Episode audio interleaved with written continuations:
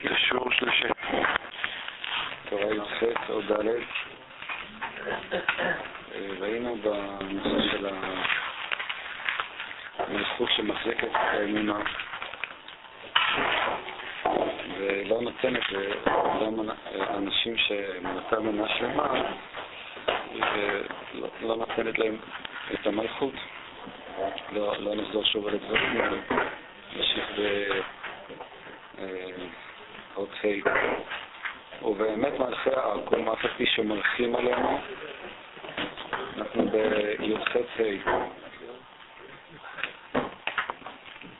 ובאמת מלכי העכו"ם, אף על פי שמלכים עלינו, אין במלכותם מבחינת מלכות ישראל, ולא נגעו בה. ומי שרוצה להיגע בה, זה וזה לא נתקיים בידם, היינו, מלכותם על אומות העולם נתלה מהם. כי האמונה שסביב מלכותנו מפיל את חוכמתם שמלכותם תפיל בהם כנ"ל. וזה שכתוב בהם פועלת מצרים, לא עלו שרי צאן על ידי איוולת. היינו, נפילת חוכמתם נפלה מלכותם. זה שאמרו חנניה מישאל ועזריה לנבוכדנצר, אתה המלך עלינו לקרגה, לחרגה, אבל להעמיד אותנו בעבודות ובאמונות עד וקל ושווה. לא אשרי היינו. שאמרו שלא נגע במלכות ישראל השייך לאמונתנו, אמונתנו סובבת את המלכות ושומרת אותה מנהיגה בה זר, ומפיל את עורפיה לשנאת חכמים, עם מה שתקפה יד אמינות על אמונה, עד שמפיל את האמונה, ואז יכול לקבל מלכותנו חס וחלילה, מבחינת וזרק חלה ונחת, זה מה שהסבירו לי קודם. ואולי נמשיך עוד קצת, סעיף הבא. הנושא חוזר כאן מאותה נקודה, אבל ביחס למלכי אומות העולם. אבל דע שמן השמיים אין מניחין אותו ויקח אותה. בבחינת ונפק ברץ קלה, מה יתלכו בעדי קרטליתא דאיתיתא דרחנינא בעדוסא דעתירא למיש דבית חלקא לצדקה דעלמא דעתי. היינו, על ידי שלמות האמונה, האותיות של דיבורי אמונה, שבבחינת אשת רבי חנינא בן דוסה. רבי חנינא בן דוסה זה בחינת אמונה כמידתו אמונה. בחינת וחנינא בני די לו בקר חרובין. קר חרובין מידת אמונה. חרובין, בחינת בורשים, בחינת ביר שענל, ואשת זה בחינת האותיות ששלמתם על ידי אמונה. זה א' ש"ת, בחינת ראשי תיבות, אבנים שלמות תבנה. אבנים הן האותיות כמאמר שלושה אבנים בנות שישה ביתים בתים. האותיות נשלמים על ידי אמונה בבחינת אז איפה אל העמים שפה ברורה וכו', היינו, על ידי אמונה שבבחינת לקרוא כולם בשם השם, על ידי זה איפה ברורה, בבחינת שלמות הדיבור. שלמות האותיות זה בחינת התכלית של כל הנבראים, כל העולמות נבראו על ידי אותיות. ושלמות האותיות הוא היוד, שבחינת עולם הבא נברא ביוד, כי היוד היא נקודה אחרונה משווים את תמונת כל אות, כי כשחסר נקודה אחרונה משווים תמונת האות, אז בוודאי אין שלמות לאות ואין לתמונה. והאותיות הן במלכות ומנהיגות הנ"ל בבחינת מלכות ח', כי עיקר הנהגה על ידי הדיבור, כי אפשר להנהיג ולצוות אלא על ידי הדיבור. נמצא על ידי השלמות אותיות אמונה שבמלכות. על ידי זה הצדיקים יודעים את התכלית של עולם הבא, כי הצדיקים המנהיגים את העולם בבחינת צדיק משה הם אוחזים במיוחדת המלכות, ועל ידי אחיזתם במלכות אוחזים באותיות שבה, ועל ידי אחיזתם באותיות השלמים הם אוחזים בתכלית, שהיא שלמות האותיות שהוא בחינת י' בחינת עולם הבא, וזה בחינת ח' שהוא בחינת תכלית שמתגלה בתוך הקרטליטה, בתוך המנהיגות והמלכות כנ"ל, על ידי שתביא חנינה בן דוסה, על ידי אבנים שלמות תבנה לצדיקיה דעלמא דעתי, שהצדיקים משיגים את התכלית של עלמא דעתי.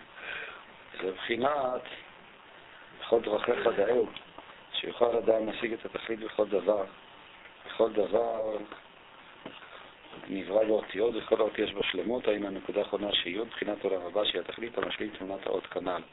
אולי נקרא עוד פסקה, פשוט נזכור את המעגל, זה אפשר יהיה להבין את זה יותר. כאן הוא בעצם חוזר לנקודה שאיתה הוא התחיל, על התכלית של הבריאה, שהיא השעשוע של העולם הבא. הוא דיבר על כך שרק הצדיק יש לו את השעשוע הזה של העולם הבא, דיבר על הפרת הכעס והרחמנות, והנכונות של הצדיק להנהיג את העולם. והתכלית נקרא תכלת, כי התכלת מעורב שחור עם לבן, והוא גוון שבין שחור ולבן. כשמתחבר שחור ולבן, כמו הכפר שהוא בחינת שחור על גבי לבן, בוודאי תחתיות האות הדבוק וקרוב לנייר שהוא לבן, במקום הדיבור בקירוב שמערבים שחור עם לבן, מבחינת חלק. ותחתיות האות הוא הסוף והתכלית, כי כשהסופר כותב במעמיד לפני והעט עם הדיו על הנייר, בוודאי הדיו רחוק מהנייר מעט, עד שהסופר מעמיק העט עם הדיו בתוך עומק הנייר, ואז נדבק שחרות הדיו בעומק בקירוב גדול, נמצא שהקירוב בסוף ותכלית. במקום הקירוב, שם הנייר והדיו הם מעורבים בבחינת חלק כנ"ל, כן הדבר שהתכלית שהוא סוף המעשה הוא במחשבה תחילה וקרוב למחשבה כנ"ל. נראה לעניות דעתי לפרש, זו תוספה של נוסן, כי סוף המעשה הוא בחינת שחרות, ותחילת המחשבה בחינת לא בין העידון כידוע. נמצא שסוף המעשה שהוא התכלית שהוא מחשבה תחילה וקרוב למחשבה שהוא בחינת חלק, שהוא בחינת, חלק של חיבור שחור ולבן וירדן.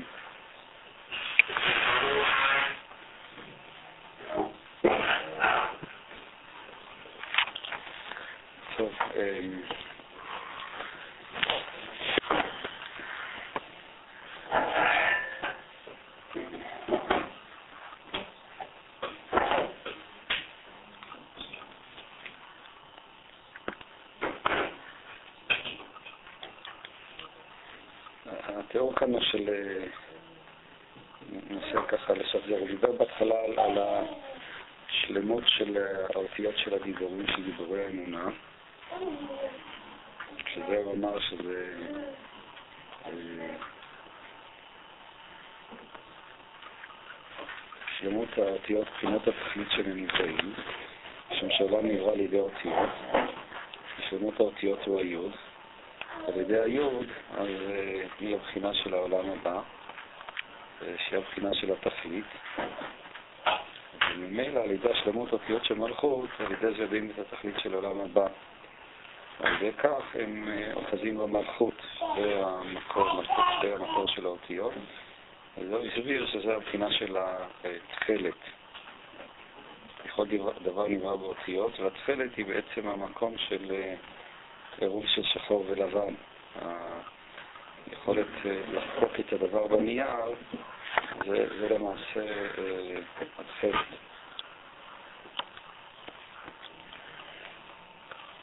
ואם האדם יש לו את שלמות הדיבור, וכך הוא יכול להגיע לשעשוע של העולם הבא. עוד לא, לא ניסינו זה, ניסיתי רק אה, לשחרר, לסכם את הדברים. אמ,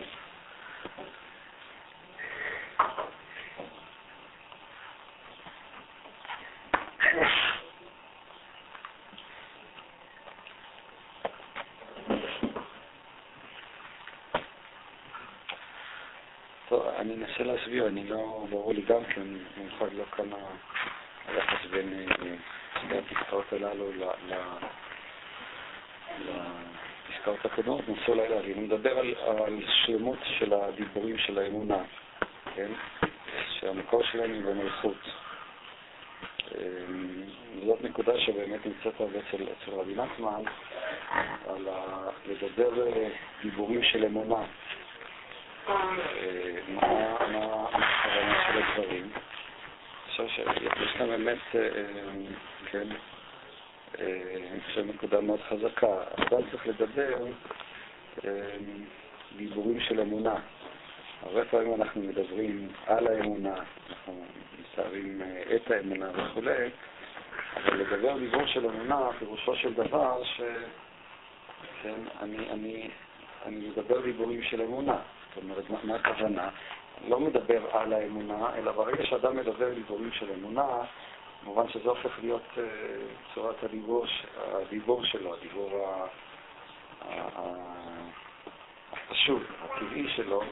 הדבר הזה עצמו הוא, uh, uh, הייתי, וזה מה שאני חושב הוא מתכוון כאן, שמביאים את האמונה למלכות. המלכות היא תמיד שייכת כאשר היינו המון פעמים, היא שייכת לעולם של העשייה, לעולם המעשה, כן, זאתי הספירה של המלכות.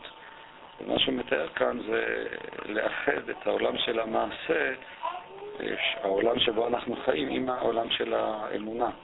יש כאן נקודה מאוד, מאוד עמוקה במובן הזה. הדיבור של האמונה זה, זה כן, דיבור ש... ש... ותופס את האמונה כפשוטו. כן? אני מדבר, חושב, חווה את העולם כעולם שנברא על ידי הקדוש ברוך הוא, במובן אה, הפשוט.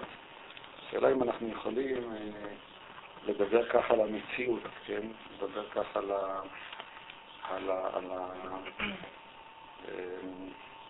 כיוון שבדיבור עצמו למעשה מובלעות ה... כן, כל דיבור יש לו איזה שהן תפיסות שעומדות בתשתית שלו, שהן גורמות לו לנסח לפרסם את הדברים, להשתמש במילים מסוימות, הן אפילו יוצרות את התחביר ואת הסגנון וכן הלאה. דיבורים של אמונה זה דיבורים שיש בהם איזה סוג של, ראשית כל דיבורים חיוביים, לדבר, לדבר חיובית, נקרא לזה גם ככה. הרבה פעמים אנחנו, כן, לדבר, דיבור חיובי זה לדבר על המציאות בצורה, לאמירת כן, לראות בה, כן, לראות את העולם, את החיים שלנו כחיים שנבראו על ידי הקדוש ברוך הוא, שהקדוש ברוך הוא עצם הדיבור והמחשבה שהקדוש ברוך הוא ברא את העולם, כן, תחשבו על היום הזה. תחשוב עליו כיום שהקדוש ברוך הוא ברא אותו. הוא ברא את, את כמה היום, את י' באדר, את המקום הזה, את האדם הזה וכן הלאה.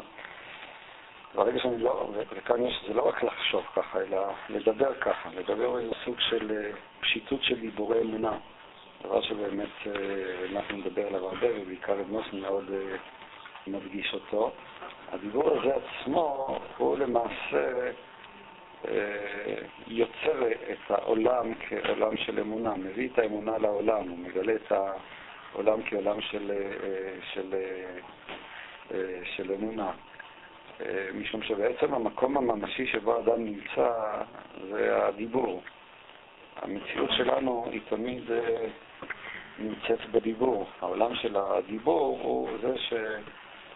מכונן לנו את העולם. העולם זה לא העובדות, אלא איך אתה מדבר עליהם, אותם. זה איך אתה מודע, איך אתה חושב עליהם. דווקא כן. בדיבור? הדיבור מבחינה זאת הוא, יותר בסיסי מהמחשבה, משום שבדרך כלל אנחנו לא קיימים במחשבה. המחשבה היא כבר איזה סוג של רפלקסיה, היא הסתכלות על. הדיבור, במובן מסוים, בדרך כלל, רוב בני אדם הם נמצאים בעולם של הדיבור. העולם, כן, לכן גם הראשונים קראו לאדם מדבר, לא האדם החשב, ולא האדם אפילו לא האדם המרגיש של האדם המדבר. יש גם פסיכולוגים, אפילו פילוסופים מודרניים, שמדברים באמת על הקיום, על, שהקיום של האדם הוא נמצא בקיום של השפה. שהשפה היא זאת שמכוננת את העולם, כן? התפיסות שלנו הן תוצאה של איך שאנחנו מדברים, כן? אם ניטול את הדיבור מהעולם, אז באותו רגע העולם מתפרק. אם נשנה את הדיבור, אז העולם כבר מקבל אחר, הופך להיות אחר. ולכן זה, זה מה שהוא מביא כאן, זה הדברים הידועים של הבעל שם טוב, שהקדוש ברוך הוא ברא את העולם בדיבור. מה אתה אומר? דיבור זה רפלקסיה, כאילו, דווקא אם הם מחשבה על, הם לא מחשבה רפלקטיבית, אז נגיד מרגיש, כאילו, כי מה, רוב הזמן, כאילו, יכול להיות גם בן אדם שרוב הזמן הוא לא מדבר, ורוב הזמן הוא פשוט חי. לחיות בדרך כלל זה נקרא, בהקשר הזה שאנחנו מדברים, זה נקרא לדבר. זאת אומרת, בדרך כלל אנחנו לא חיים, לא ברגש ולא במחשבה, אלא חיים בדיבור. אני אביא את זה דוגמה ביחסים חברתיים, יחסים בין איש לאשתו, יחסים בין ילד להוריו. השאלה איך אתה מדבר עליהם היא בעצם הממשות של היחסים ביניכם. שהדיבור הוא לא רפלקסיה, הדיבור הוא הממשות של ההתרחשות של מה שקורה, של מה שעורר בינינו וכן הלאה. אחר כך, על הבסיס של הדיבור יכול להיווצר רגש, יכולה, יכולה להיווצר המודעות, אבל ההתרחשות בהקשר הזה היא נמצאת בעולם של הדיבור, ולכן אני דווקא מעניין, חשבתי על זה ככה ביומיים האחרונים, באמת שהרבה פעמים החיסרון שלנו מתחיל בדיבור. אנחנו הרבה פעמים מדברים על האמונה ולא מדברים דיבורים של אמונה, או לא מדברים, אפילו הביטוי את האמונה הוא לא טוב. לדבר אה, דיבורים שהם דיבורים אה, ש, שהם דיבורי, דיבורי אמונה.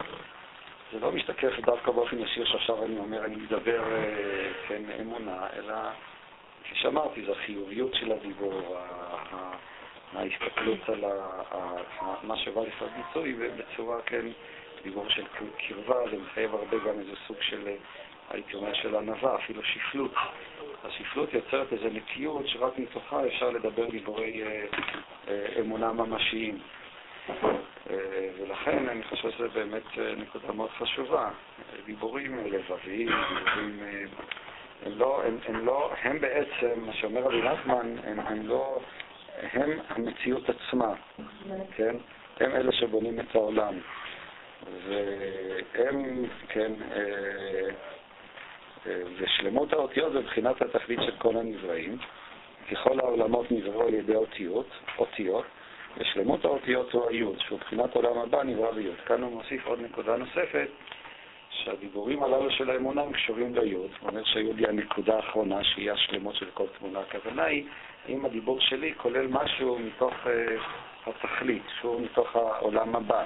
זאת אומרת, אם כשאנחנו מדברים על העולם, אנחנו באמת מדברים מתוך איזו תפיסה של עולם הבא, של תכלית.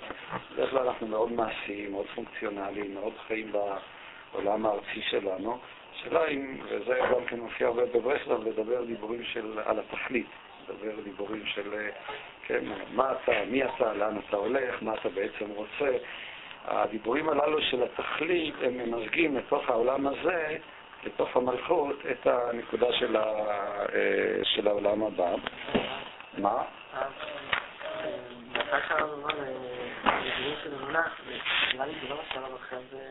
שאני מבין מהרב, אבל בשנייה הראשונה מה שעלה זה שהייתי באמת קודם איזה נהג אוטובוס, תמיד, לא שמעתי מה נשמע, תמיד כאילו תודה לאל, ברוך השם והכל, הכל משמע, כל הביטויים האלה שזה מתוך כוונה, לא מתוך דיבור סתומי, אלא באמת רואים שהוא מרגיש וחי את זה, את ה... את הברוך השם, באמת הוא חושב על זה, כאילו, על הבר... כאילו באמת ברוך השם, לא כדיבור סתמי. בשנייה הראשונה, זה, שם אמר דיבור של אמונה, זה העלה לי את זה. זה גם... אה, כן, בהחלט. זה, זה דיבור שאתה, כן, אם זה דיבור של, אמרת, של הכרת תודה, של אה, אה, דיבור של, של, של מה שקרה כאן, דיבור של תכלית.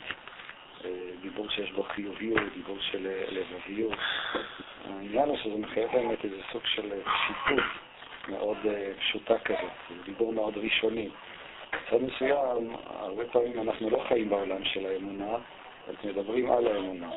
כאן, כאן מדובר, מה שרבי נחמן אומר, שאנחנו מציבים את עצמנו בתוך העולם של האמונה, ומדברים אה, את העולם של האמונה. בצד מסוים אפשר לומר, כמו שגם זה אומרים פילוסופים אה, אה, מודרניים יותר, שזה לא שאנחנו מדברים את הדיבור, אלא הדיבור מדבר דרכנו, הדיבור זה שמדברר אותנו. אנחנו נמצאים בתוך העולם של האמונה, ואז יש כאן דיבורים, זה יכול להיות בצורה יותר, כמו שתיארת לגבי הנהג הזה, אם התרשמתי נכון מה שתיארת, באמת שיש את האמונה, לפעמים זה יכול להיות גם איזו הזרמה של רגש אה, לאמונה, שהוא עדיין לא הפשיטות של האמונה, אבל יש בו גם כן אה, איזושהי אה, נקודה.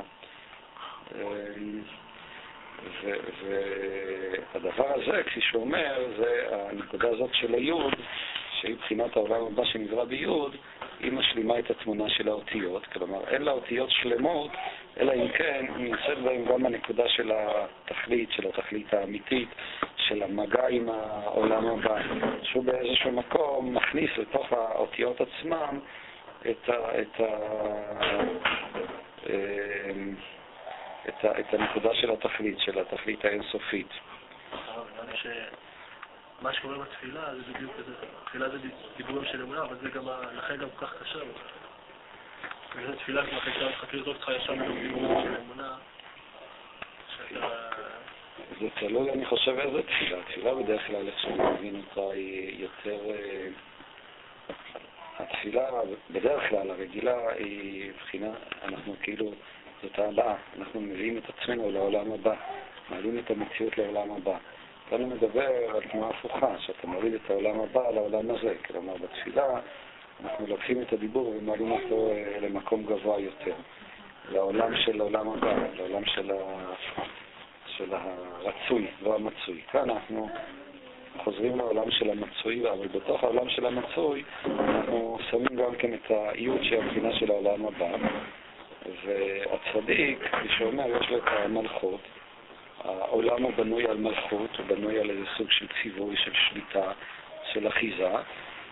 והשאלה אם אנחנו יכולים להכניס בתוך הדיבור הזה גם את האיות של בחינת עולם הבא, שמגדיר אותה כתכלת. וזהו, בכל דרכיך דאהו, שיוכל אדם להשיג התכלית בכל דבר, כי כל דבר נברא באותיות ובכל אות יש לו שלמות. היינו הנקודה האחרונה, שיעור בחינת עולם הבא, שהיא התכלית המשלים תמונת האות כנ"ל. דיבור של תכלית זה, במובן הפשוט של המילה, אתה יודע, כל מה שאתה עושה, אתה שואל, מסתכל, זה גם נקודת המבט של, התכלית, אתה אתה קונה רהיט לבית. אפשר להסתכל, זה גם נקודת מבט של אה, מה זה קשור לתכלית של ה... לתכלית הנצחית, אז זה עצמו נותן לרהיט איזה ממד אחר. השאלות של התכלית, אבל אין ממש תשובות, כי תמיד השאלות הכי חיוביות, הכי גדולות, שאלות שמגיעות לזה ואקום בכלל. זה בדיוק הנקודה, שזה לא ככה, שהנקודה, אני חושב שזה בדיוק מה שמתאר כאן. היכולת להביא את היוד בתוך הדיבור זה לא להישאר במעגל הזה של הוואקום שאתה מדבר, שהוא בעצם לא מעגל של אמון, אלא לסגל לעצמי דיבור חיובי. הדיבור החיובי, הדיבור הזה של הוואקום נובע מאיזה יסוד ניאליסטי שכאילו עומד בבסיס של איזה עין מסוים שאנחנו לא יכולים. כאן הכוונה היא אה, לדבר בצורה חיובית, זה, זה האפקט של העניין, לדבר דיבורים של עולם הזה מבחינה אחת, אבל דיבורים של עולם הזה שמבוססים על... Uh, בחינה של העולם הבא. לכן זה מחייב אותנו לסוג של פשטות, של פשיטות, של תפיסת האמונה במובן הפשוט שלה, ננסח את זה ככה. ויש אנשים שאתה רואה זה גם העוצמה שלהם, שמדברים, לפעמים זה אפילו הופך להיות איזה דיבור נאיבי במידה מסוימת. זאת הדרך שלנו להפוך את הדיבור לדיבור נאיבי, אבל אה, זה דיבור אה, חיובי במובן הפשוט של המילה, בלי להיכנס ל... כן, אני לא אומר, אפילו למחשבה, דיבור, נגיד, מה הקדוש ברוך הוא רוצה שאני אעשה היום, כן, דיבור של תכלית, איזה, כן, מחווה, מצווה וכן הלאה, אני יכול עכשיו לעשות, אני יודע אם אדם מדבר אשתו, ומה הוא יכול לעשות לה נחת רוח, בכלל לעשות למישהו נחת רוח, זה דבר גדול. ולא, אתה לא עושה את זה בשביל האנש אלא באמת לעשות למישהו נחת רוח, בשבילו. זה שוב גיבור שהוא נוטל את האפקט השלילי, הלא חיובי, שהוא הולך תמיד על ריק, ומביא גם את הבחינה של עולם הבא, כפי שאומר לעולם הזה. ואז בצורה הזאת באמת מגיעים לנקודה הראשונה שדיבר על הצדיק, שהצדיק יכול... אה, הוא זה שיש לו את, ה, את, ה, את השעשוע של העולם הבא, שהוא יכול לקרב את התכלית למחשבות בני אדם.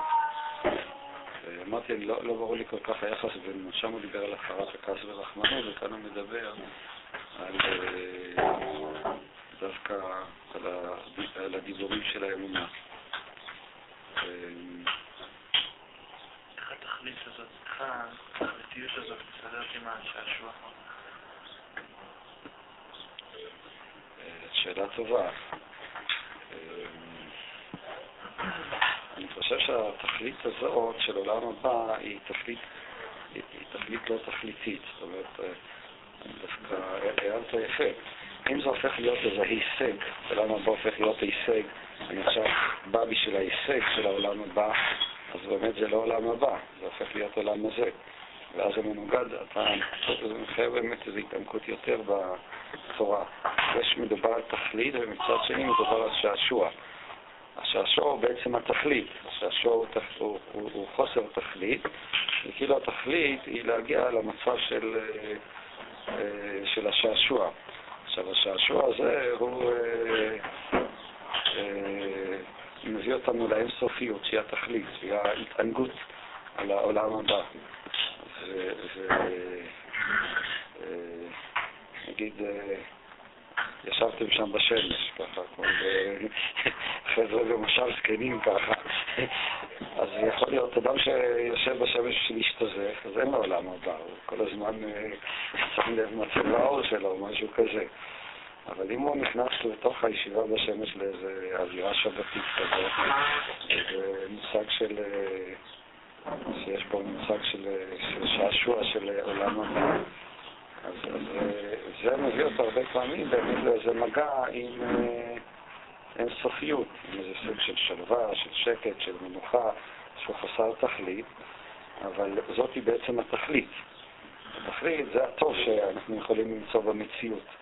ובכל דיבור, השאלה אם אנחנו אולי ננסח את זה בנוסח אחר, שגם כן רבי נחמן מדבר עליו, אם, יש, אה, אם הדיבור שלנו יש בו טוב. ולא שאתה מדבר על הטוב, ולא שאתה רוצה לעשות טוב, אלא הדיבור עצמו הוא דיבור של טוב. הוא דיבור של טוב במובן הזה שמי ששומע אותו, אה, הוא מגיע למגע עם, ה, עם הטוב. כן, הטוב במובן העמוק של המילה. וזו הנקודה של היכולת לדבר, אבל לדבר דיבור כזה, שיהיה בו גם את הטוב של העולם הבא, שיהיה בו את השעשוע של העולם הבא, שהוא בסופו של חשבון הטוב של התכלית. זה אומר לשנות את צורת השיח, איך אומרים, את הז'אנר, את אה, סוגת השיח שלנו, באמת אה, לדבר אה, דיבורים של אמונה, דיבורים של... שהקדוש ברוך הוא נוכח בדיבור הזה, הוא נמצא בדיבור הזה, במובן הפשוט של המילה. הרבה פעמים אני מרגיש כאילו ש... נגיד דיבור כמו מה הקדוש ברוך הוא רוצה ממני, זה מרגיש כאילו שאין לי שום יכולת לענות על שאלות, כאילו זה נראה לי מטורף כאילו לנסות לחשוב זה כנראה לא מגיע מתוך סוג של חשיבה, אבל אני לא מצליח להבין כאילו איך יוצרים קשר עם מקום כזה, כאילו של... אה, באיזה מקום עונים, מאיזה מקום אה, נותנים תשובה לכזאת שאלה. כאילו, אני תמיד מרגיש כזה, מה הקדוש ברוך הוא עושה, לא יודע. חושב שהשלב הראשון, אה, אפשר לנסח את השאלה בצורה הפוכה. לא מה הקדוש ברוך הוא רוצה ממך, אלא מה אתה רוצה ממך.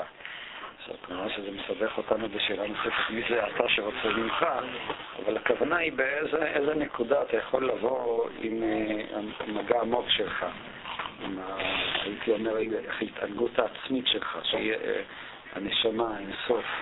הדבר שבאמת אה, מביא אותך לאיזו נקודה אינסופית, לנקודה של התכלית, לנקודה שבו אתה, יהיה לך אה, הייתי אומר, סיפוק ממשי במה שאתה עושה, לא במובן החיצוני, אלא דווקא במובן האינסופי. המגע עם נקודת הטוב. אני חושב שהצעד הראשון הוא בעצם אה, הצעד הזה. זה עדיין לא הדיבורים של האמונה, משום שמבחינות מסוימות זה לא הורדה למטה, אלא, כן, זה כאילו, אני מושך את השאלה לסובייקט, שהוא הנשמה של הדברים. הסובייקט ששואל, הנשמה ששואלת את עצמה. הסובייקט ששואל את הסובייקטיביות שלו, מה בעצם אה, הוא רוצה, מהי הנקודה שלו. וזאת שאלה שנראה לי שאנחנו כן יכולים לשאול אותה, וגם לא פעם, אה, אה, ולא פעם לענות עליה. השלב הבא הוא השלב שבו כבר זה עובר למישור החיצוני, שהוא הדיבור של האמונה. ולא המשיכה לכיוון של הסובייקט, אלא להפך, היכולת להוציא את הסובייקט החוצה לעולם של הדיבור, שהוא העולם החיצוני. אז אתה יכול... אתה רוצה שאני אשאל אותך לא, מה אתה רוצה שיהיה היום? בוא ננסח ככה. בעזרת השם יבוא היום, מקווה שהכל יהיה בסדר. מתי זה ייחשב בעיניך כיום שאתה יכול לומר, היה כדאי? אחרי קריאת שמע, אתה אומר, אוקיי, אשראי, זכיתי ש... אחד מהימים עבר בצורה כזאת. נו, אתה יכול לענות על השאלה הזאת? אני לא רוצה להעריך אותה, מה? כן, אני יכול לענות על שאלות כאלה, אבל על שאלות כמו יותר כלליות קצת. בשביל שהיום יהיה כדאי, מספיק לי שיהיה לי כמה דברים טובים, זה לא צריך להיות כאילו מאוד מרעיש. בסדר, אף אחד לא מדבר כאן דברים מרעישים. אבל אה, כדי שהחיים יהיו כדאיים, וכדי שאני... באמת הגיע, כאילו, נגיד, למה אני רוצה לעשות באמת, למה באמת ייתן לי את הזה, וזה לא יהיה חיצוני, לא, לא משהו שאני אוכל להגיד אה, אה, לעצמי, זה משהו חשוב, ולכן, כאילו, אני רוצה לעשות אותו, אלא משהו שבאמת נובע מעצמי, אז כזה דבר, אין לי, אין לי תשובות לכאלה שאלות. תשובה לשאלה מה היום, מה השעה הקרובה, מה אני יכול לעשות טוב, כאילו זה אולי כן, יותר. אבל אולי זאת תהיה הטעות, שאתה הופך את השאלות לשאלות הגדולות. ובעצם השאלות הן השאלות הקטנות, וגם התשובות הן התשובות הקטנות. החיים הם החיים המחוות אה, יומיומיות, היום שאתה חי אותו, אתה יכול לומר לעצמך, היה כדאי. אמרתי למישהו איזושהי מילה טובה, אה, נגעתי איזה נגיעה עמוקה, התחדש לי איזה חידוש אה, פנימי. נגעתי בדברים הבסיסיים של החיים, שזה הרעות, האהבה, הטוב. שם נמצא אינסופי, לא ב- בדברים שנראים בעינינו דברים גדולים. ובשורה האחרונה אני חושב שאלה החיים הטובים, החיים הטובים של... אה, אה, עם האנשים שסביבך, עם המשפחה, עם האדם שמתחתן וכן הלאה. וזה מושגים של קדושה, מושגים של טוב, שיש בו גם חסד, כמובן האדם לא מתבצר לתוך המבצר המשפחתי שלו. שם יש את ה... אני חושב ש... שם נמצא השעשוע האמיתי, השעשוע האמיתי הוא... אתה שואל את השאלות הגדולות, אתה בדיוק מכשיל את עצמך במה ששמוליק אמר קודם. אתה מחפש איזה תכלית, איזה מין אחיזה בסוף. וכיוון שאין דבר כזה, ממילא תמיד כשאנחנו שואלים את השאלות האלה אנחנו נכנסים לאיזשהו סיכום ואין לנו תשובה. אז מה יכול לכוון בן אדם בהחלטות, כאילו, שהן יחסית משמעותיות בחיים שלו, איך יכול, כאילו... גם שאלות עצמם, שאלות התכלית, האם באמת הדבר הזה... זה- זה זה כאילו, שאלה גדולה, זה הרבה... בסדר, אני יודע, אתה הולך ללמוד מקצוע, שאל את עצמך, מה, האם אה, תצא לפנסיה וכן הלאה, אתה יכול לומר לעצמך, היה כדאי, עשיתי כאן משהו אה, כדאי במובן העמוק של מה שאנחנו מדברים עליו. זאת השאלה, האם הסיפוק הפנימי הזה, שהוא הטוב, אה, הוא דבר שבאמת יש בו איזה משהו נצחי, משהו שאף פעם לא מתפוגג, ויש דברים כאלה. אז השאלות הגדולות האלה הן בעצם גם כן צריכות- להישאל במובן הזה או במשהו הזה או בצורה הזאת. יותר מזה, הם, הם, את התשובות מוצאים בחיים עצמם, לא מחוץ לחיים. אין, אין איזה נקודה ארכימדית מבחוץ, כמו שארכימדס אמר, שאם נותנים לו איזה נקודה היה מזיז את העולם. אנחנו תמיד נמצאים בתוך העולם, אין לנו נקודה מבחוץ. לכן התשובות שלנו הן גם כן תמיד תשובות מבפנים ולא תשובות מבחוץ. כשאתה מנסה לשאול את השאלה כשאלה שתמצא עליה תשובה מבחוץ, זאת אומרת, זו פרספקטיבה שלא נמצאת בתוך העולם, ומתוכה תמצא את התשובה, זה פשוט לא אפשרי, משום שאנחנו תמיד בפנים. לכן גם התשובות וגם השאלות הן תמיד יהיו בפנים, הם יהיו שייכים לאיזו קונקרטיות של חיים ולא לאיזו הפשטה. השאלות הללו תמיד גם צריך לשאול אותן בהקשר של קונקרטיות, של ממשות, של היום, של אני, של האנשים, של מה שאני עושה, ולא מתוך איזו עמדה מופשטת שהיא בעצם עמדה שלא קיימת, היא, לא, היא פשוט אה, לא קיימת. והניסיון שלנו לאחוז באיזה מוחלט מתוך עמדה מופשטת הוא אה, תמיד, אה, תמיד ייכשל, הוא תמיד לא, לא יצליח. אבל לפעמים שכשאומרים מה השם רוצה, או שתעשה את זה לשם שמיים, זה בדיוק ה... הרבה פעמים זה מה שמוכנס שם בפנים, המבט הזה של נקודה הכי מצומצמת. זה נכון, זה מה שכאילו מכשיל בניסוחים הללו, אני מסכים איתך. אה, אני חושב שזה מה שרבי נחמן כאן מדבר, שלמות הדיבור. כלומר, שלמות הדיבור זה היכולת, אני חושב, אחרי המהלך הראשון, אה, להפוך את המהלך הזה גם למהלך שבו אני יכול לנסח את זה גם בניסוחים האובייקטיביים של מה השם שואל ממך וכן הלאה. המחשבה, מה השם שואל ממך, היא מוסיפה עוד נופך, שאין אותו עדיין במישור הראשון, והנופך הזה מחייב אותנו לחזור לפשיטות של האמונה, לפשיטות של, ה... של העולם, כעולם שהקדוש ברוך הוא ברא אותו, שהקדוש ברוך הוא אה, אה, מנהיג אותו, כשאנחנו נכנסים להכרה הזאת, אז אה, זה, זה, זה מוריד את האמונה גם לארץ. זאת אומרת שבמישור הראשון עדיין אנחנו קיימים בעולם פנימי, אבל הדיבורים של האמונה, הם מחזירים את האמונה גם לעולם החיצוני, לא משאירים בעולם הפנימי.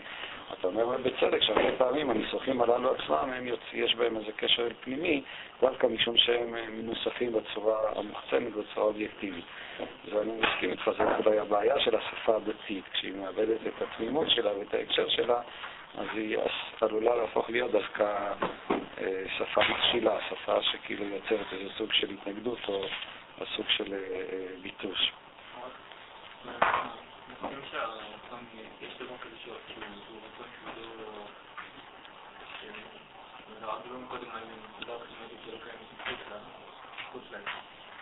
יש לא... נקודה ארכימדית, לא יודעת, נקודה שורשית, שהיא יוצאת מנקודה של עין בתוך הנושא של עצמו. נגיד אני, בקשר למה שהתחלנו אמרנו קודם, נגיד, אדם יכול לדעת מה הוא רוצה עכשיו, נניח. מה הוא רוצה עכשיו, מה... אומרת, רצון במובן פשוט יותר, במובן, אבל יש, נקודה של רצון לצורך האדם שהיא, באמת נקודה שנוגעת בעין, שהיא לא... פשוט רצון, רצון פשוט. כי אחרת זה בדיוק נקודה, זה בדיוק זה בדיוק אותו דבר, לא נקודה ארכימדית. זה שמאוד, זה לא, משהו מהקונקרטי, זה ניסיון להגיע למשהו מוחלט לגמרי, משהו שאין לו שום סיבה. את המשפטים האחרונים שלך לא הבנתי, אבל אם אני מבין, הייתי אומר שזה, אפשר לומר אולי, אם נעביר את זה לפילוסופים מודרניים, הוויכוח, היציאה של לוינס נגד היידגר, שהיה, הוא ראה בו את מורו ורבו, אחרי שהיידגר היה נאצי. ובדיוק בנקודה הזאת, היידגר בעצם מעמיד את הכל על מה שקורא אונתולוגיה. האונתולוגיה מעצם הגדרתה היא מה שאני תיארתי מקודם, של תמיד להיות מבפנים. אין איזה משהו מבחוץ. וסביב זה הוא רוצה לבנות את המושגים שלו, את תפיסת העולם שלו. ומה שלוינס, אני חושב בעיקר החידוש של לוינס, שהוא בונה פנומנולוגיה של מה שקורה של האתי, והאתי אצלו הוא כבר לא נמצא במישור האונתולוגי. האתי אצלו איזו פריצה של משהו שנמצא מבחוץ, של אה, אה, עולם טרנסצנדנטלי או מטאפיזי. זאת אומרת, מה שהוא בעצם רוצה לטעון שהתיאור הפנומנולוגי של מה שמתרחש במציאות הוא כאילו מתגבר על האמירה הקודמת שאומרת בסופו של חשבון כל מה שקיים הוא קיים בך, בתוך המעגל שלך. הוא טוען שהמעגל כזה לא יכול אף פעם לחמוק מה. ואני חושב בנקודה הזאת, טוב, אין לי כאן בריאות מלאה בשאלות הללו, אבל מכל מקום אני חושב שיש כאן איזה נקודות מוחלטות. כלומר, הנקודות שהן חורגות מה... אם אמרתי קודם שאין איזה נקודה ארכימדית, לוינס יגיד לך שכן יש פריצה של נקודה ארכימדית או משהו כזה, כלומר משהו שבא מבחוץ. ואני חושב שבאמת, הוא באמת מעמיד את הדבר הזה סביב האתיקה, סביב האתי, סביב המוסר. הטענה שהמוסר, או מה שקורה, החירות של האחר, זה מוחלט שחודר פנימה, והוא לא, אתה לא יכול לבנות אותו מתוך המעגל של הפנימיות שלך או משהו כזה. כלומר, זאת כבר חריגה מהאונתולוגית. אז בנקודה הזאת אני חושב שכן יש פריצות כאלה של מוחלט. במובן הזה, ובאמת הדוגמאות הבולטות הן ראשית כל מהתחום באמת המוסרי, מהתחום של עשיית העוול, שהן באמת עמדות מוחלטות, הן יותר, בדרך כלל הן מופיעות כדרך השלילה, אבל הן יכולות להופיע גם בצורה של החיוב.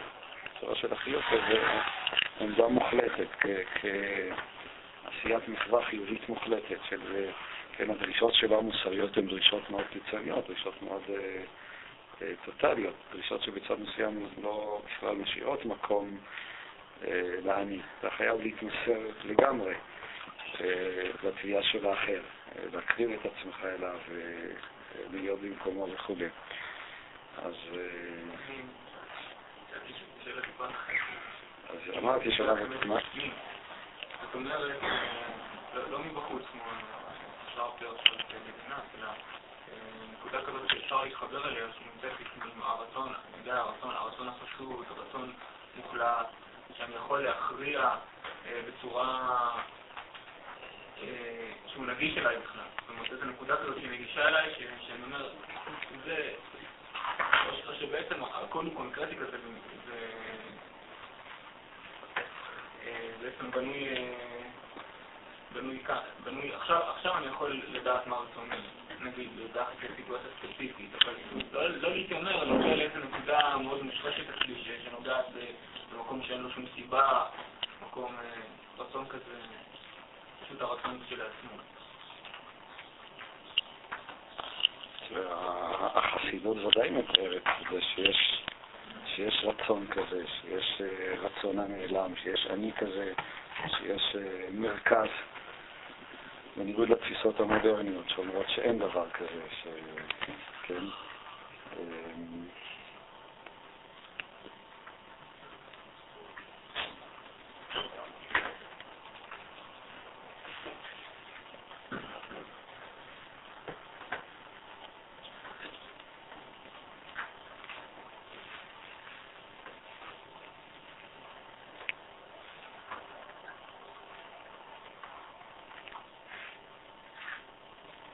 טוב, מה, מה, אני חושב שדיבורים סביב הנקודה הזאת הם בהרבה מובנים חסרי תועלת.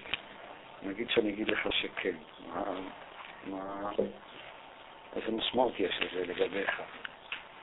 או, או, שאת, או שמצאת או שלא מצאת. מה, זה שאני אומר כן או לא, מה, מה היא נפקא מינה? מה... לחפש, אז עוד מה? אין לחפש, אבל עכשיו האם בכלל לחפש את הנקודה הזאת? אם הוא רוצה שנעודד אותו לחפש, אני מוכן לעודד אותו לחפש. אחפש גם אם אני אגיד לו שלא, זה תהיה בטוח, אבל לא משנה. אוקיי, הרב לפני כן כאילו קבר את האפשרות הזאת. אני לא קברתי את האפשרות הזאת. הוא שאל שאלה אחרת.